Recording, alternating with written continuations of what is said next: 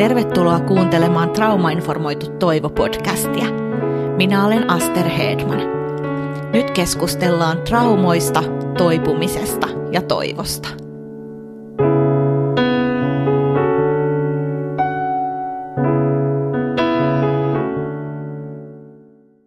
Tänään Traumainformoitu Toivo-podcastissa ollaan mulle aika sellaisen tärkeän teeman äärellä, vaikka tämä on sellainen asia, mitä mä en osaa niin sanotusti, mä en ole taitava maalaamaan, enkä piirtämään, enkä muutenkaan kuvallisessa ilmaisussa, mutta tota, tämä on silti mulle tärkeä aihe, koska mäkin mun vajavaisilla taidoilla on hyödyntänyt kuvataidetta silloin, jos mulla on ollut hankala olla tai jotain sellaista taakkaa ollut mun mielessä, mitä mä oon halunnut saada käsiteltyä ja sa- jotenkin saada sitä semmoiseen selvempään muotoon, että sitä on voinut sitten työstää eteenpäin.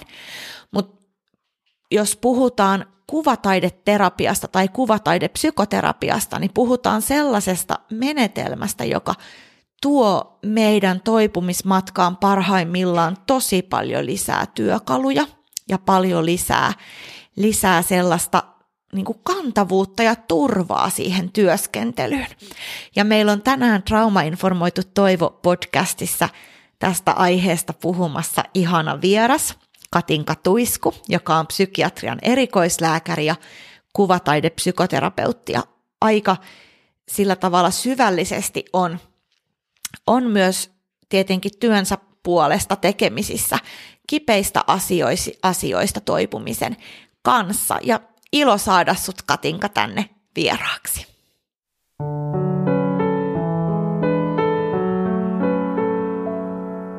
Tervetuloa Traumainformoitu toivoon Katinka Tuisku.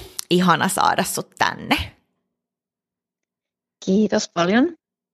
Ja kerrotko sä Katinka lyhyesti itsestäsi, että mitä kaikkea sä oot opiskellut ja tehnyt?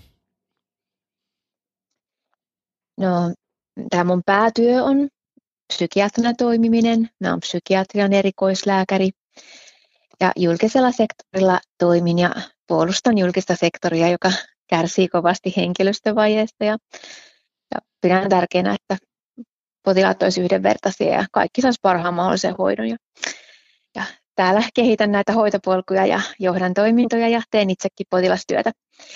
Ja se on mun päätyöni, mutta mä oon sitten myöskin opiskellut monenlaista muuta. Viimeisin tämmöinen ehkä mun oppimishaaste oli unilääketieteeseen pätevöityminen. Sain sen erityispätevyyden tuossa muutama vuosi sitten. Ja unihäiriöt on aika paljon ehkä jäänytkin sivuun psykiatriassa monella muulla erikoisalalla, on tosi tärkeäksi, että niitäkin pitää arvioida ja hoitaa. Mä tykkään siis sillä opiskella. Ja sitten, no, sitten tämä Kuvataide on aina ollut tärkeällä sijalla myöskin elämässä ja kuvan kieli on mulle läheinen ja varmaan siitä syystä lähdin aikanaan sitten opiskelemaan kuvataidepsykoterapeutiksi. En kuitenkaan sitten kovin paljon sitä psykoterapiatyötä ole tehnyt, kun oon toiminut lääkärinä. Mutta sitten taide on ollut läsnä myös sillä tavalla, että oon tutkinut ihan tieteellisessä työssäni niin kuin taiteen hyvinvointivaikutuksia, erityisesti ehkä työhyvinvoinnin näkökulmasta – ja sitten olen myös kirjoittanut ja kuvittanut hoidollisia lastenkirjoja. Ja edelleenkin voi sanoa, että kyllä kuvataide on semmoinen mieluisa harrastus ja yhdessä olla muoto rakkaiden ihmisten kanssa. Kuulostaa aika ihanalta. Sähän oot, oot sä, oliko se kuvataideterapeutti, mikä sulla on se? Joo, kuvataide, kuvataidepsykoterapia koulutuksen on aikanaan hankkinut taideteollisessa korkeakoulussa ja sitä menetelmää kyllä olen tuonut myös ihan tähän psykiatrin työhön, että mä oon ollut kehittämässä tällaisia kuvahaastatteluarviointimenetelmiä. Olen aikanaan oppinut Kirsi Huttulalta semmoisen työkykyarviointiin sovelletun kuvahaastattelun ja olen sitten siitä muokannut semmoista diagnostiseen arvioon sopivaa kuvahaastattelua, jossa tulee sitten vähän laajemmin niin kuin sitä oireilua esille ja ihmisen suhdetta itseensä ja hänen kokemusmaailmaansa kuin että mitä ehkä tavallinen sanallinen haastattelu antaisi. Ja näitä diagnostisia haastatteluja erityisesti ehkä silloin voi just käyttää, jos sanat loppuu kesken. Että on sellaisia asioita, ilmiöitä, mitä vaikea sanoin tavoittaa. Joo. Vaikka esimerkiksi toiminnallisissa häiriöissä ja dissosiatiivisissa häiriöissä. No ihan totta. Um, mitä sun mielestä, Katinka, tämä on nyt muuten semmoinen kysymys, mitä mä kysyn kaikilta tämän ensimmäisen kauden haastateltavilta. Mitä sun mielestä on traumatietoinen työote? Mm, apua voi ei. Onko tämä nyt tämmöinen tietokilpailu? Ei, ei, ei ollenkaan, vaan mä haluan saada niin kuin eri näkökulmia tähän, koska tämähän on niin kuin yksi, yksi tavallansa tapa ajatella ja tapa nähdä maailmaa ja sitten myös tapa asiakas- ja potilastyössä niin kuin työskentelyyn, niin sit on, siitä on tietenkin erilaisia ihmiset mieltää sen eri tavalla ja siitä kokonaisuudesta muodostuu mun mielestä se kaikkein kaunein ja ehjin kuva. Niin sen takia mä kysyn kaikilta samaa. Okei. Eli mä saan nyt vastata tähän luovasti. Kyllä, nimenomaan. No, no sillain, mulle se merkitsee ehkä sitä, että mä oon tietoinen siitä, että jokainen ihminen, ketä mä kohtaan, kantaa omia traumajansa ja yritän lähestyä mahdollisimman herkällä korvalla. Kuulen heitä ja nähden heidät kokonaisuutena ja kuulen myös niitä ei-verbaalisia viestejä. Ja myöskin ehkä yritän varoa rikkomasta heitä lisää. Että jos esimerkiksi vaikka lähestyy jonkun ihmisen kipukohtia liian nopeasti tai liian aktiivisesti, niin se voi olla aika satuttavaa, että pitää olla hirveän turvallinen se vuorovaikutustilanne tai se hoitotilanne ennen kuin voidaan lähteä avaamaan semmoisia traumoja. Mutta sitten se traumatietoisuus myös niin kuin mulle tarkoittaa, että no tietenkin sitä, että pitää olla tietoinen vaikka traumaperäisen stressihäiriön käypähoitosuosituksesta, että mm. miten traumaperäiset häiriöt diagnosoidaan ja miten niitä kuuluu hoitaa, niin sitten myöskin olla tietoinen siitä, että ne naamioituu joskus, se traumatisoituminen voi naamioitua niin kuin muunlaisen oireilun alle jotenkin, että jotkut ihmiset oireilevat sitä traumatisoitumista vaikka käyttämällä päihteitä ja mm. peittämällä sen traumaistuksen sillä ja joku saattaa vaan oireilla vaikka unihäiriöoireen, jollekulle tulee selittämättömiä kipuja, joku alkaa vaikka oireilla syömishäiriön oirein ja joku menee masentuneeseen masennushäiriöön hoitoon ja sitten ehkä sieltä voi löytyykin vakavaa traumatisoitumista. Ja myöshän sitten täällä traumaperäisellä stressihäiriöllä on paljon ihan yhteisesiintyvyyttä kyllä muiden häiriöiden kanssa, että ehkä sillä jos miettii näin niin kuin psykiatrina, niin täytyy olla aika ehkä varuillaan aina miettiä sitä, että voisiko tässä olla mukana sitä traumatisoitumista ja, ja miten sitä voi varovaisesti lähestyä turvallisessa tilanteessa ja sitten miten sitä voidaan lähteä hoitamaan. Ehkä sitä ja sitten tietenkin jossain vaiheessa just tosiaan, jos tarvitaan niin kuin lisää niitä ilmaisuvälineitä, niin sitten mä oon valmis suosittamaan näitä taidemenetelmiä ja, ja aikanaan itsekin pidin vastaanotolla taidevälineitä, mutta nyt meillä on sellaiset tilat, jossa mulla ei ole mahdollisuutta siihen ja työnkuvakin on vähän muuttunut. Mm. Mi- Mutta sori siis, mä tiedän, että tässä on joku virallinenkin määritelmä kyllä olemassa. Toi joku. oli, tiedätkö, toi oli Katinka mahtava, toi oli tosi ihanasti sanottu, ja toihan on just sitä, mitä, mitä se on, ja mitä mä, mitä mä tässä hainkin, että et sehän on niin kuin, Mä ajattelen niin, että traumatietoinen, traumatietoinen lähestymistapa on sitä, että ymmärretään koko eletyn elämän vaikutus nykyhetkeen. Niin sehän, sehän no sitä oli, just, joo, joo, sitä se just joo, on kyllä. Joo, enkä joo. mäkään, niin kuin, en, mä, en mä käytä, jos mä siitä puhun, niin enhän mä sano jotain sellaista virallista, virallista sen käsitteen määrittelyä. Nekin on tietenkin tosi hyviä ja tärkeitä, mutta sit, jos sitä niin kuin mieltää vaikka omana käyttöteoriana teoriana ja sellaisena, että minkä kautta katsotaan maailmaa, niin siinähän tulee myös sitten toivo näkyviin, koska jos ajatellaan, että on vaikka tapahtunut jotain, mikä on aiheuttanut sen nykyisen tilanteen, niin sittenhän voidaan myös ajatella, eikö niin, että oikealla hoidolla ja tuella sitten voi toipua siitä nykyisestä tilanteesta parempaan, tilan, parempaan vointiin. Kyllä, juuri näin. Ja joskus jo ihan sekin, että ihminen itse tulee tietoiseksi niistä traumoista, niin voi olla myös vapauttavaa ja, ja silloin ehkä voi ehkä vähentää painetta sitä hankalan olon peittämiseen muilla keinoilla, että eikä tarvitse kokea huonoutta siitä, Just. että miksi mä oon tällainen, kun ihmiset usein syyttelee itseään siitä, että niillä on tapahtunut kauheita asioita, Niinpä. ne on reagoinut niihin, niin joskus se tietoiseksi tuleminenkin auttaa siinä ja toivottavasti niin kuin tietoiseksi tuleminen turvallisessa tilanteessa ja silleen, että just on sitä apua ja tukeakin sitten tarjolla. Niinpä. Ja ymmärtää, että mä en olekaan niin kuin jotenkin viallinen, kun mä reagoin näin, tai että se ei ollutkaan mun vika, tai että tämä, miten mä nyt toimin, onkin ihan normaalia suhteessa just niihin epänormaaleihin tilanteisiin, mihin, joihin mä oon aikaisemmin joutunut. Just näin. Esimerkiksi se voi olla joillekuille kauhean vaikeaa ymmärtää semmoinen niin kuin traumaa toistava käyttäytyminen. Mm mikä on, voi olla semmoista ihan niin kuin tiedostamatonta, eihän sitä ihmiset tahalleen tee, mutta saattaa niin kuin ajautua yhä uudelleen sen tyyppisiin tilanteisiin, missä on traumatisoitunut. Ja se voi olla tosi kivuliasta ja aiheuttaa niin kuin uudelleen traumatisoitumista ja sitä kierrettä on tosi vaikea katkaista ennen kuin tulee tietoiseksi niistä traumoista, mitkä siellä pohjalla on ja vaikuttaa tähän käyttäytymismalliin. Niinpä. Ja sitten, sittenhän siinä kanssa lähipiiri voi ihmetellä, että minkä takia sä taas teit ton saman. Ja siinä sitten ihminen syyttää itseänsä, että vitsi, että miksi mä oon niin kuin näin huono, että taas mä ajauduin tuohon, just kun ei ole tietoa.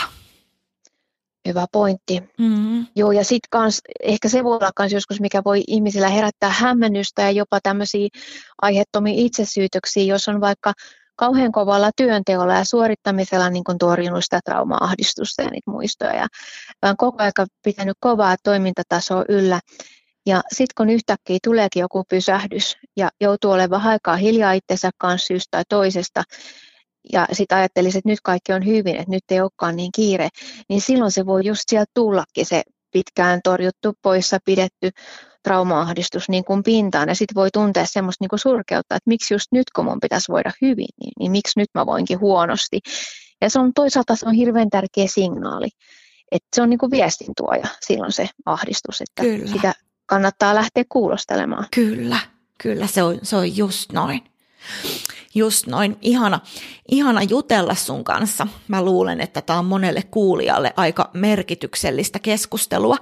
Mutta miten Katinka traumatisoitumista voidaan hoitaa just vaikka kuvataiteen keinoin tai muilla taidemenetelmillä, niin mitä sä näet, että kuvataiteella ja taiteella on annettavana ihmisen toipumiselle? No niin, on tosi paljon annettavana.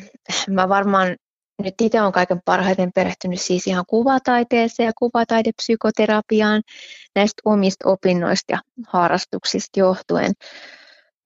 Mm, kuvataideilmaisuhan on sillä tavalla ihmiselle hyvin vanha ja luontainen ilmaisukeino, että, että se on kehittynyt tosi varhain ihan 40-70 000 vuotta sitten jo on ensimmäiset kuvalliset jäljet ihmiset jättäneet itsestänsä ja, ja ylipäätänsä taideilmaisu, jos puhutaan vaikka tämmöisestä niin kuin tanssista ja laulusta, niin se on yhtä vanhaa kuin mitä mm. tahansa viestintä ja kielenkäyttö ihmisille, että se on ihmiselle tosi luontaista ilmasta itseään taiteen keinoin, vaikka sitä nyt varmaan aikanaan ei ole taiteeksi edes kutsuttukaan, mutta, mutta se niin kuin on hyvinvoinnin kannalta hyvin tärkeää, että on tällaisia ilmaisukanavia, että voi luovasti itseään ilmaista ja sitten myös taide niin kuin tämmöisenä kulttuurielämyksenä, niin sillä on myös paljon hyvinvointivaikutuksia. Ne molemmat auttaa niin kuin palautumisessa, ne auttaa stressin hallinnassa ja sitten ne auttaa oppimisessa. Tästä on ihan tutkimustuloksia, jopa ihan verenpaineeseen voi olla suotuisaa vaikutusta, psyykkiseen terveyteen ja fyysiseen terveyteen. Ja niin kuin taideelämykset ja luova toiminta aktivoi aivoja sillä tavalla monipuolisesti, että, että eri aivo, alueet on paremmin yhteydessä toisiinsa.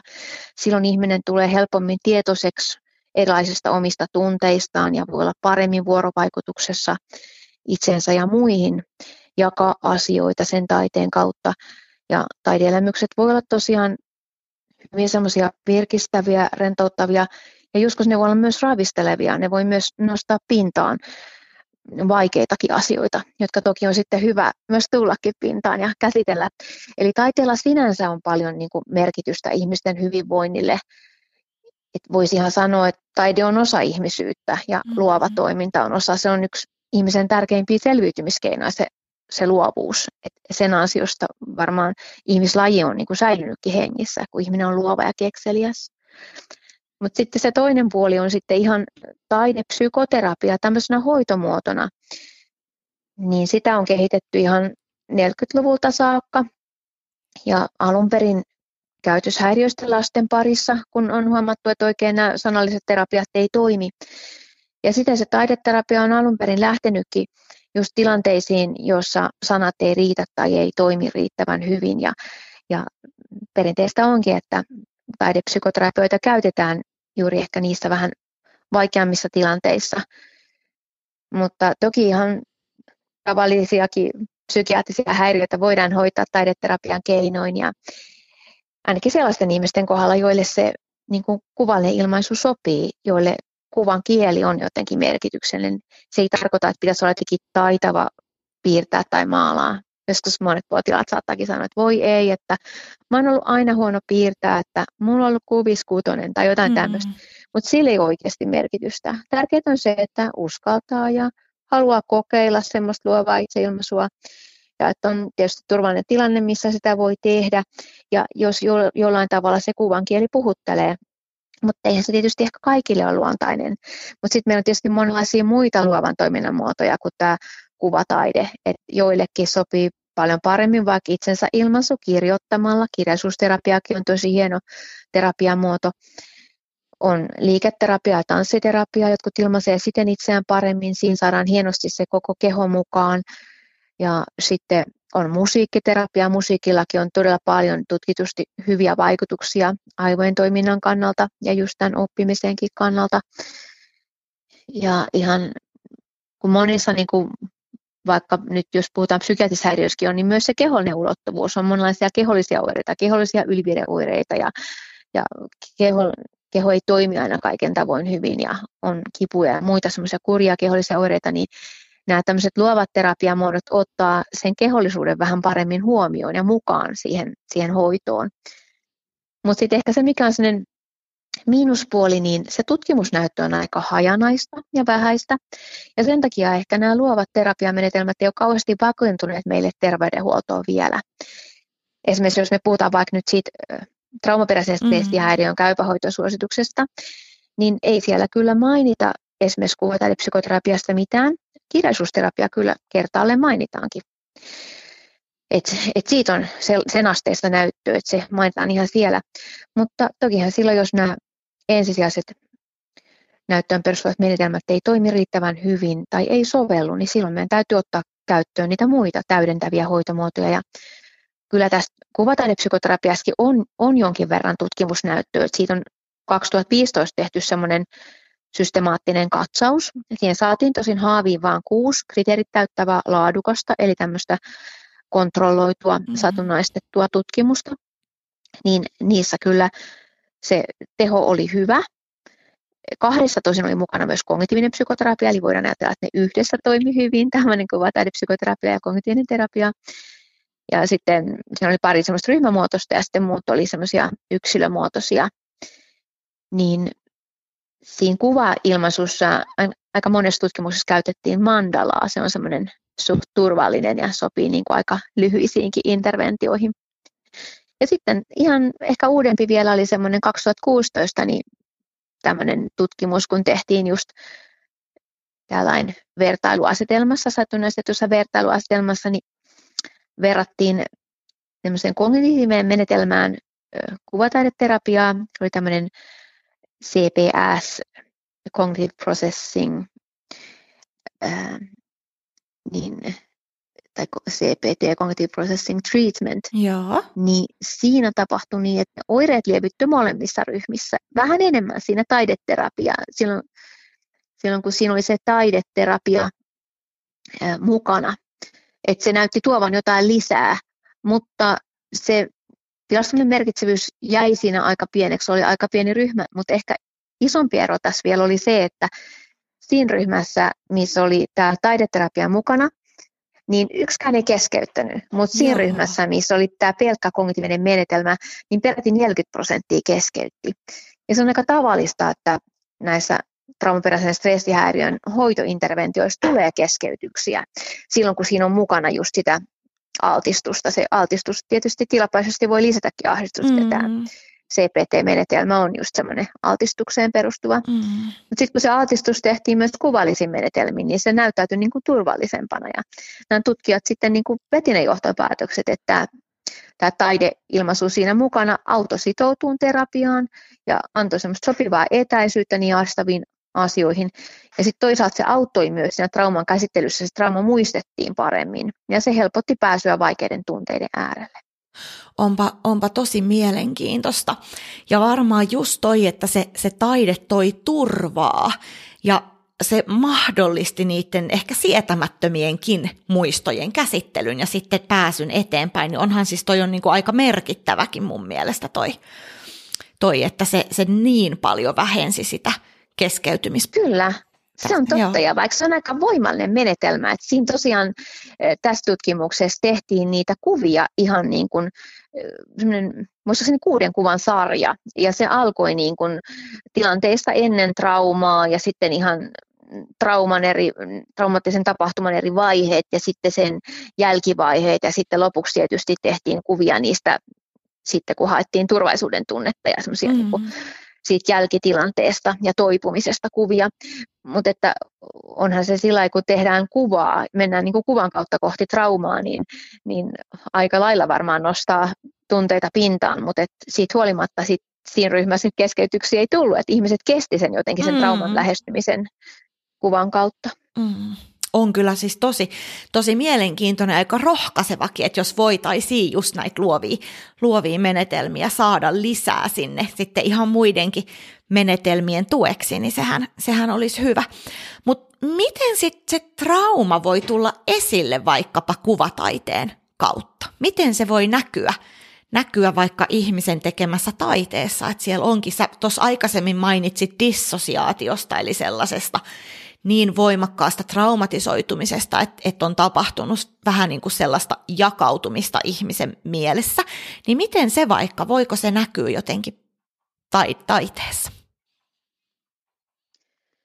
No ei varmaan silleen suoraan, että olisi joku tietty merkki, joka viittaisi siihen, että jokaisen ihmisen se kuvan kieli on kauhean yksilöllinen. Mm. Mutta äh, kyllähän sillain kuvan tekeminen aina antaa lisää tietoa sieltä mielen syvyyksistä, just jos on vaikeasti dissosiatiivinen henkilö ja hänen keskustelunsa voi olla ehkä hyvinkin hajanaista, niin hän saattaa niin kuin koostua ja antaa koostuneemman kuvan itsestään ja tunteistaan sen kuvailmasun kautta.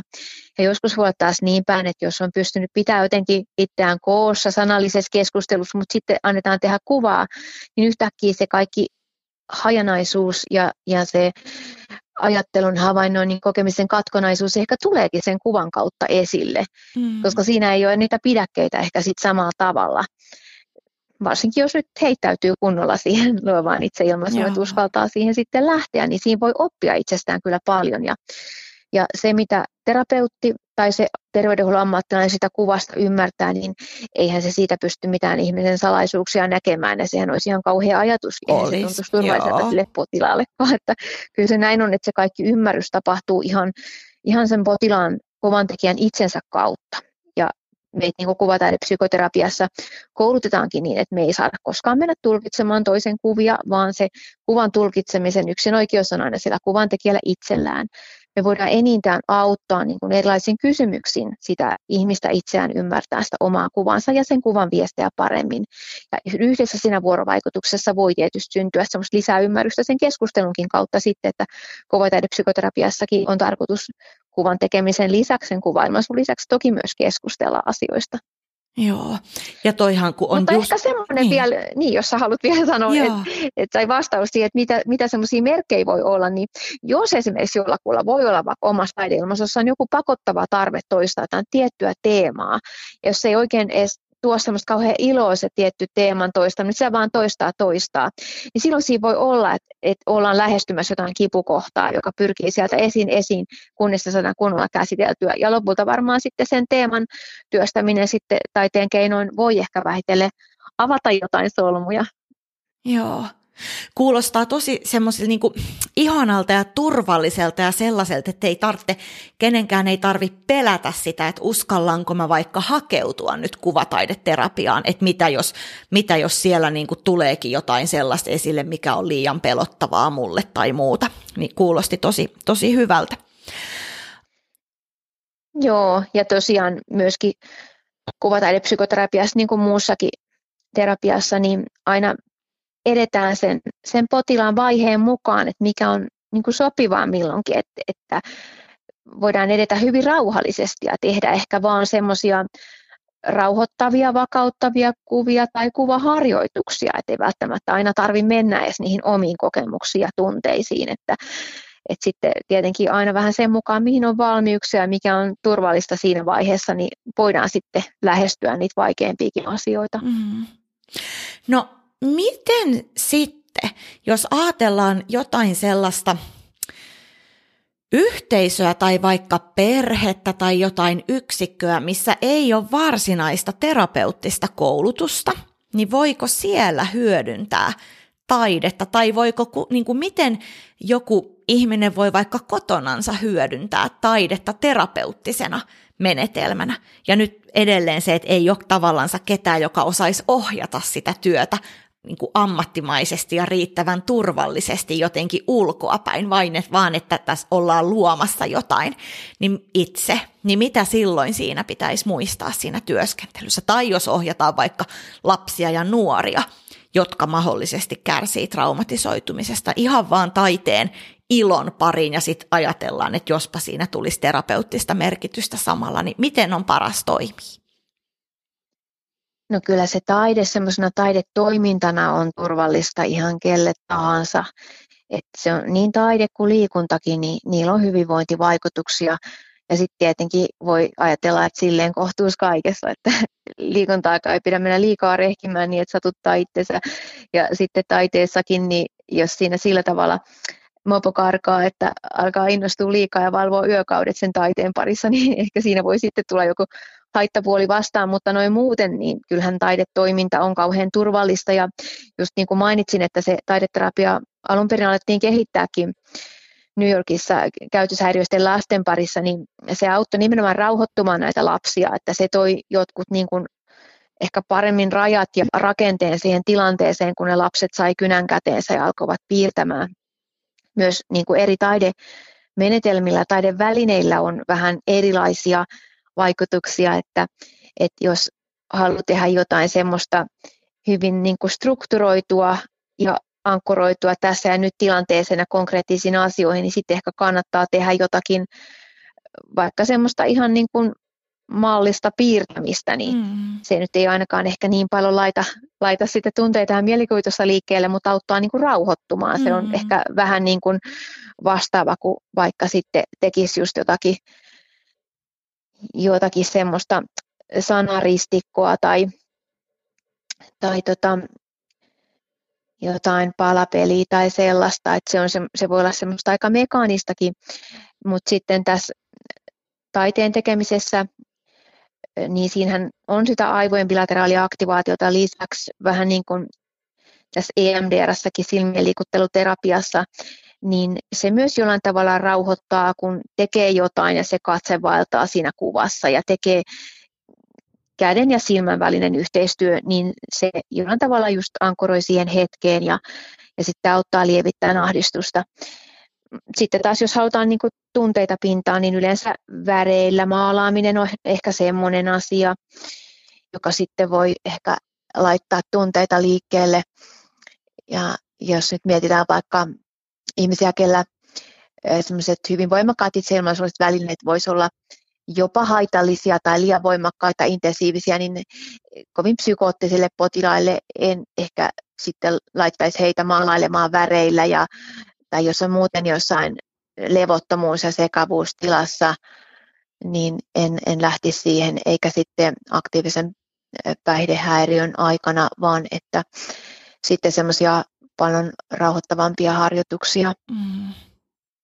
Voi että. Se riippuu siis tilanteesta tosiaan ja, ja sitten no lasten kohdallahan siis taide ja leikki on ne keskeiset välineet, millä heidän kanssa pääsee niin kuin kommunikaatioon ja keskusteleen asioista ja, ja ilman muuta niin kuin perheissä kannattaa taidetta yhdessä harrastaa, että, että mäkin koen, että omien lasten kanssa enemmän on päässyt keskustelemaan silloin, kun he tekee siinä jotain, yhdessä maalataan tai piirrellään niin, tai, tai muovaillaan, niin silloin ehkä jos muuten kysyn, miten koulussa meni, niin ne mä sanon ihan hyvin sitten kun tehdään yhdessä, niin kaikenlaista juttua alkaa tullakin sieltä Joo. virrata. Että kyllä se on niin kuin hyvä ihan perheissä ja jokaiselle itsehoidollisena välineenä, kun löytää sen oman taidemuodon, mistä itse nauttii tai vaikka ei heti nautti, mutta jos uskaltautuu kokeilemaan ja vähitellen sit, sitä niin kuin se avautuu se tietty taidemuoto. Ei tarkoita, että pitäisi kehittyä joskus mestariksi, mutta jos, jos sillä tavalla avautuu se taidemuoto, että oppii siitä nauttimaan ja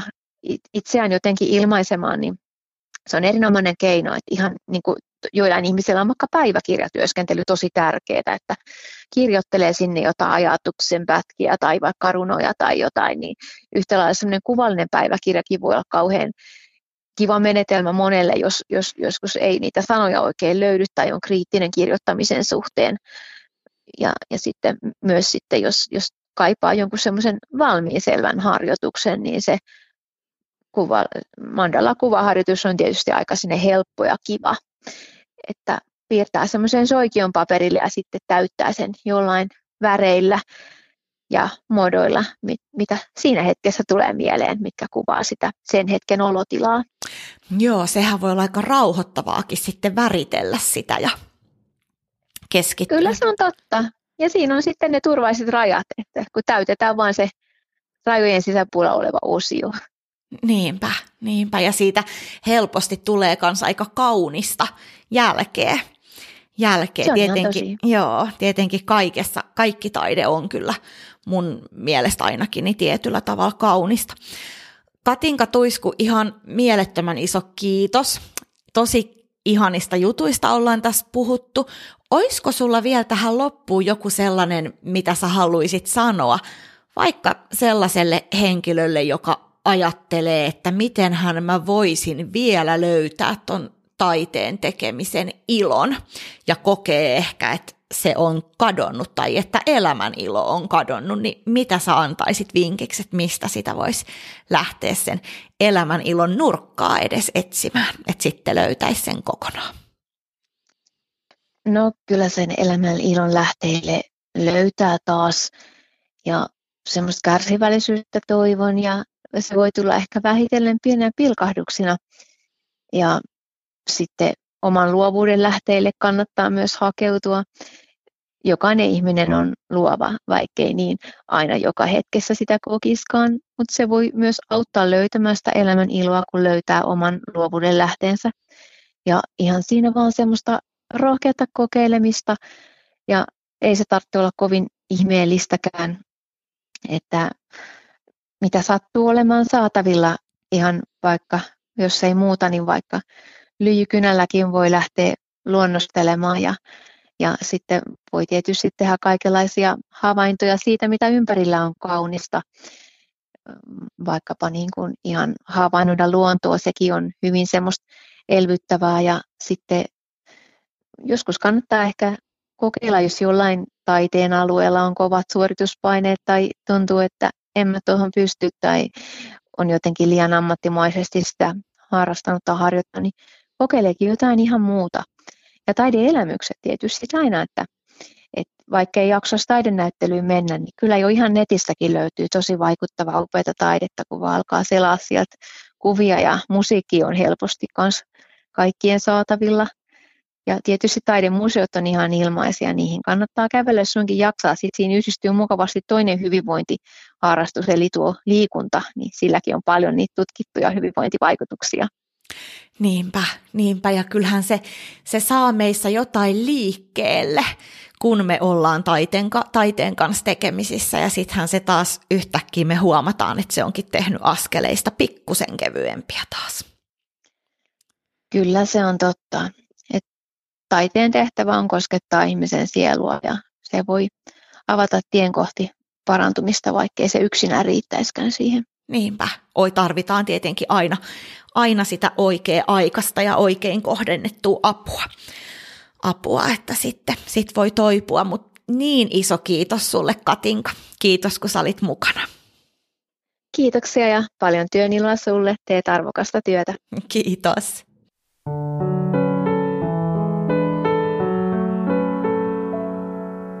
Katinka Tuisku, oli ilo saada sut vieraaksi traumainformoituun toivoon. Kiitos.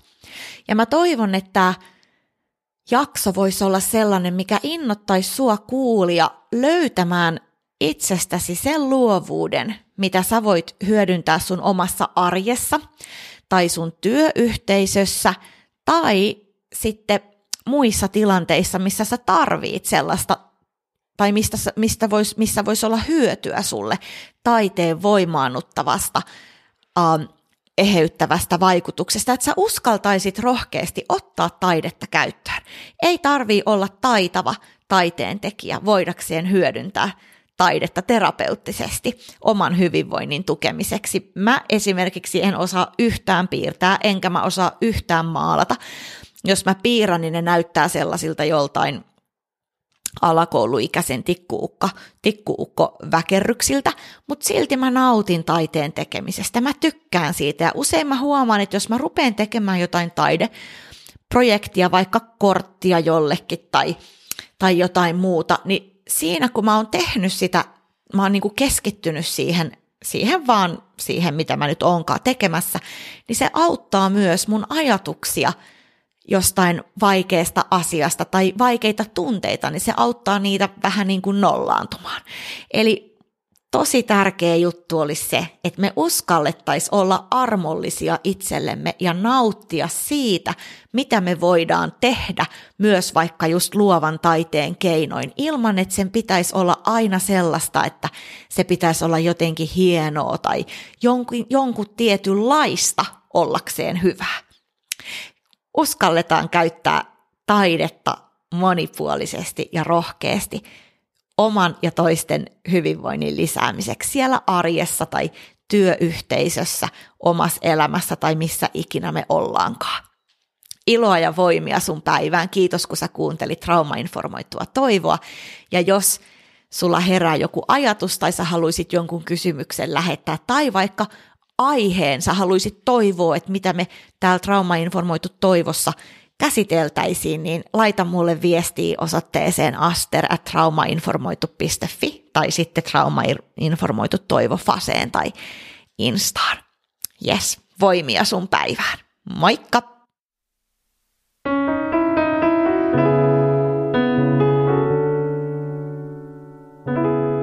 Kiitos kun olit mukana. Tsekkaa myös www.traumainformoitu.fi sekä Traumainformoidun toivon Facebook, Instagram ja muut sometilit.